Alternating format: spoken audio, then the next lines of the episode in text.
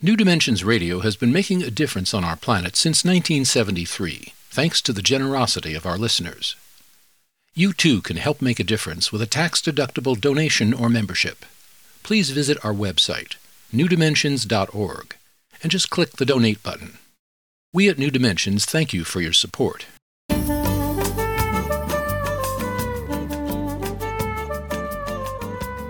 Hello, I'm Justine Willis Toms. Welcome to the New Dimensions Cafe. Today I'm hosting Allen Klein. He's the author of Learning to Laugh When You Feel Like Crying Embracing Life After Loss. Allen, welcome to the New Dimensions Cafe. Glad to be here. Glad to have you. I would like to ask you um, when we've had a big loss in our life, maybe even a small loss, but a, a loss that is important to us, it can be a milestone. In fact, you talk about milestones in your book.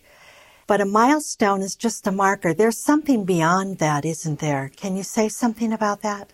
Well, I believe when we have a loss in our lives that it's there for a purpose, that we can learn from it, that we can grow from it, that we can see life as being more precious. I mean, it teaches us that.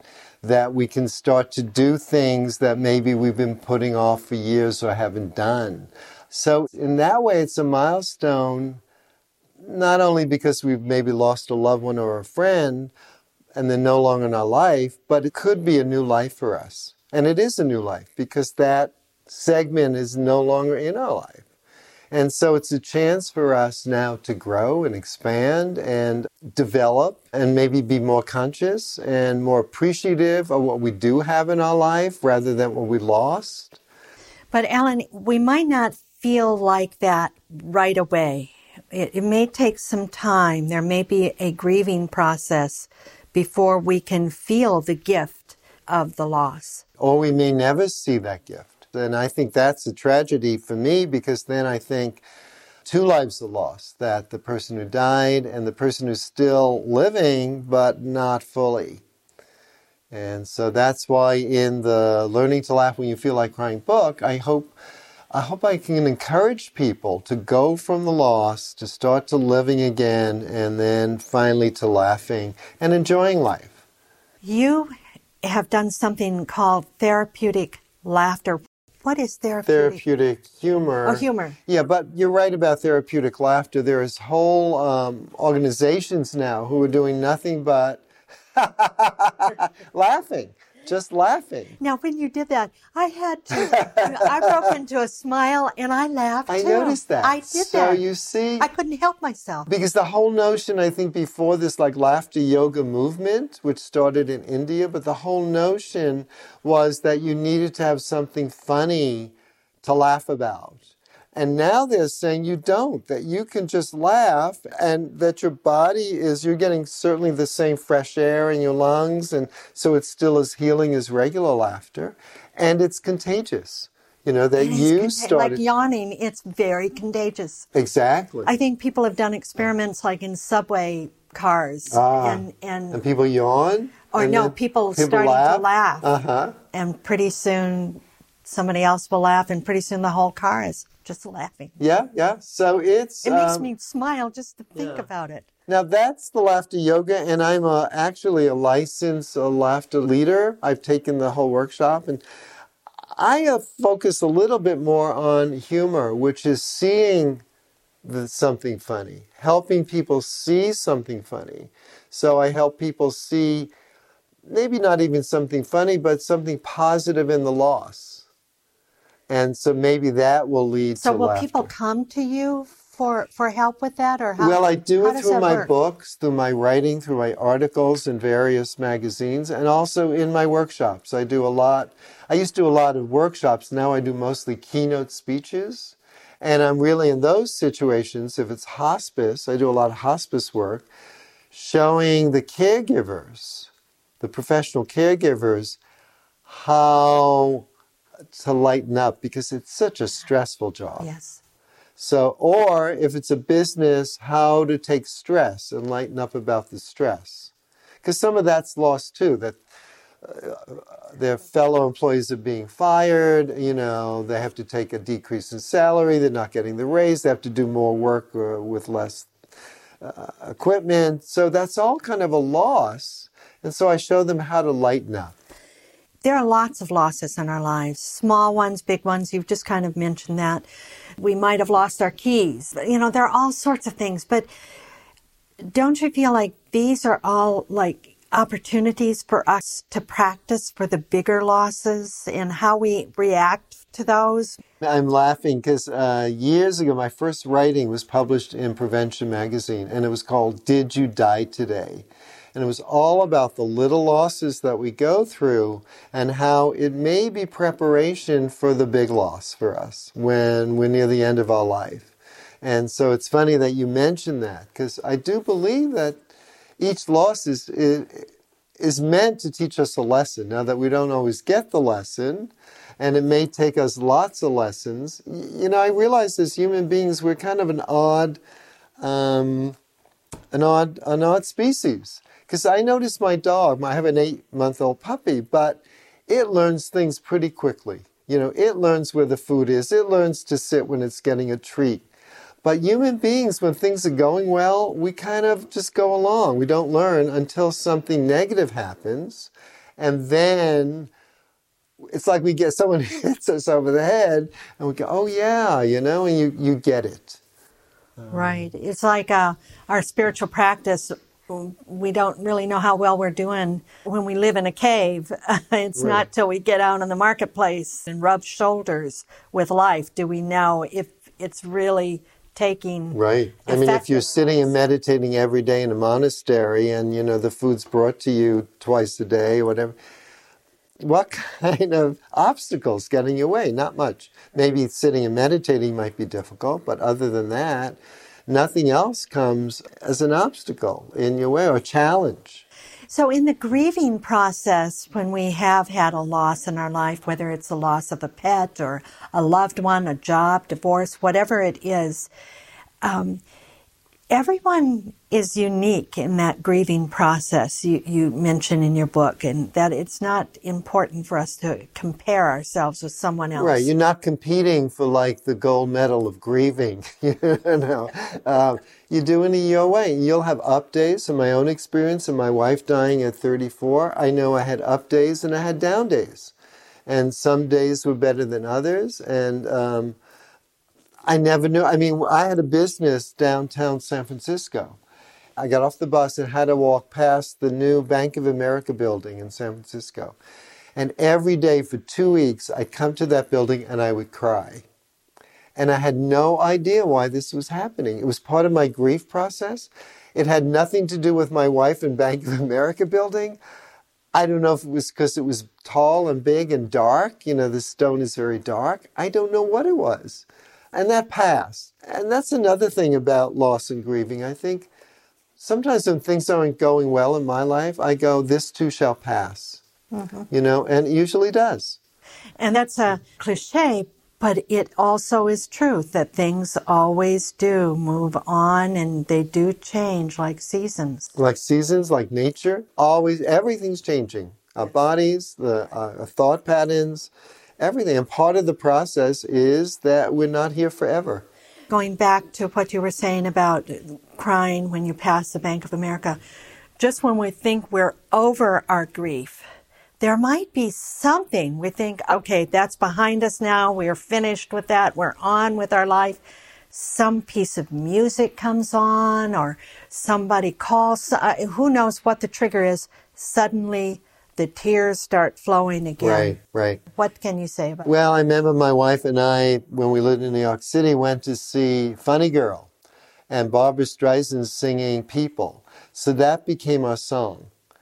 The problem was when we went to see the show, we had very far, like left seats, and she goes to the side of the stage to the left, and we could not see her sing the song. So even though it was like our song, it almost, you know, became funny and tearful at the time when I think of that song or hear that song. I do get a little yes, teary. I can see. But I also start chuckling because of the memories I have of it. So there it is, uh-huh. both and the the combination of the laughter and tears. They're very close, aren't they? Very close. And and the thing about laughter and loss though is I think in our society we push it away.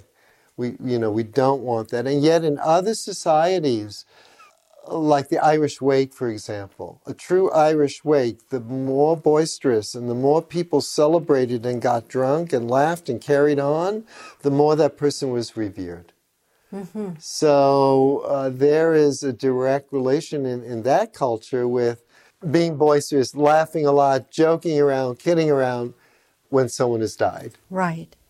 And then there's the oh Puritan way where everything is somber and you'd speak in hushed tones and right, but right. I somehow I gravitate for the other. I think that it's Yeah, much more yeah. enlivened. I know when I die, I've told many people, uh, I probably should put it in my will, but I, I would like everyone to have bubbles Oh, and blow great. bubbles because um, they're such precious. For me, they're like human beings. Each bubble is slightly different, you know, size wise, color wise, and then they're beautiful to look at, just like people. And then at some point they burst, they're gone, you've enjoyed it, and it's over. right. That's so- a beautiful analogy. Like, I don't know, I see losses that way, like a beautiful bubble.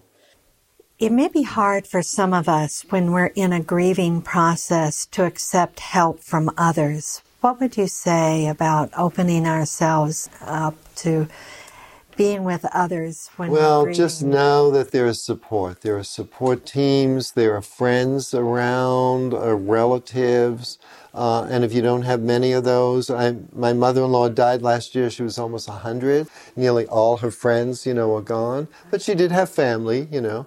But then there's groups, there's support groups, there's hospice groups. I don't know, there's almost 2,500 hospices, I think, now. And they all offer a support group. So there is help. The- It's so hard to do things alone, you know, and particularly laughter, that when you're with other people, you laugh.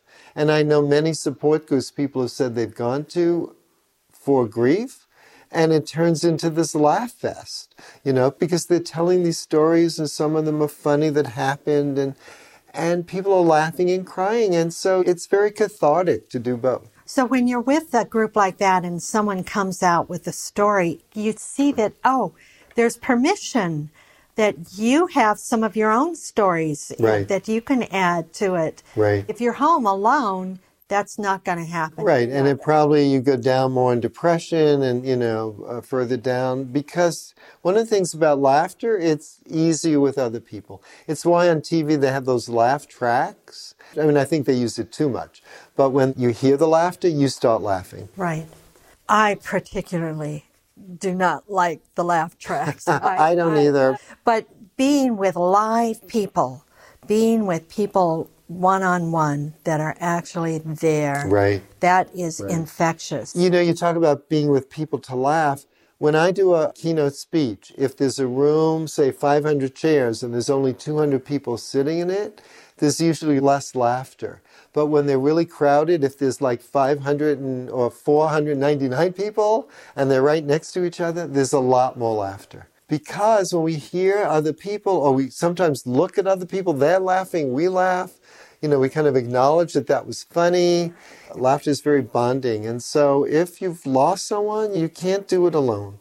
You need to get around other people for support and for the laughter.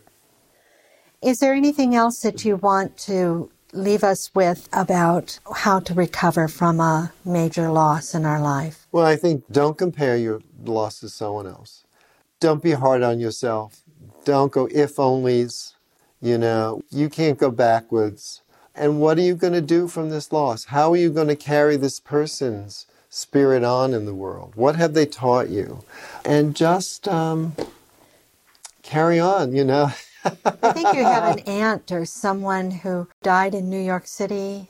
Oh, my cousin. Oh, was it your cousin? Yes, Oh. my cousin Bernice. And it's Yes. the reason I wrote Learning to Laugh When You Feel Like Crying, because she had a great spirit. She died suddenly of leukemia a couple of years ago.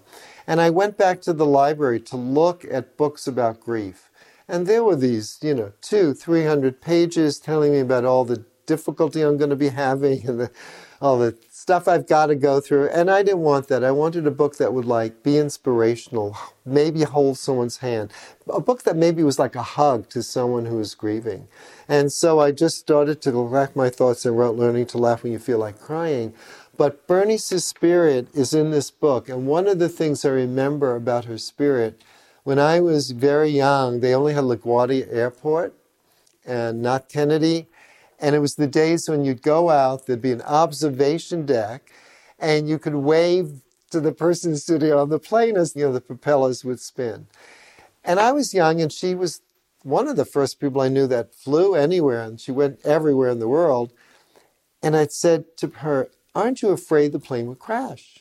And she said, No, Allen, I'm not afraid, but if it did, I would want it to crash when I returned from my vacation so I didn't miss my vacation. and, And, that's Allen- the kind of spirit for living I write about in Learning to Laugh. And you end the book with a year after her death is when they uncover her gravestone, and it's a very the- sweet story. Jewish tradition, it's called the unveiling, and you all gather and you say prayers, and it's like the last time that you say goodbye to the person. And it was in New Jersey. It was a terribly cold, wintry day, and there was a lot of wind. And uh, the rabbi saying the blessing, we're all saying stuff, and it's going on way too long. And all of a sudden, this wind came and like started, almost blew this cloth right, you know, up. And we all turned to each other and, like, just by a look, went, It's Bernice, telling us we've grieved enough. You know, she's gone. We still have her spirit. Get on with Get on life. with it. Oh, Allen, thank you so much for sharing these delightful stories with us today. Thank you. I've been here with Allen Klein. He's the author of Learning to Laugh When You Feel Like Crying Embracing Life After Loss. And if you'd like to be in touch with him and learn more about his work, you can go to his website, allenklein.com. And that's A L L E N K L E I N dot com. Or you can get there through the New Dimensions website, newdimensions.org. Thank you so much for joining us at the New Dimensions Cafe, and I encourage you to please join us again. You've been listening to the New Dimensions Cafe. This series of shorter interviews features many of the remarkable guests also featured on our internationally syndicated one hour New Dimensions radio series. To access more than a thousand hours of programs, to subscribe to our newsletters, or to become a member, please visit us at newdimensions.org.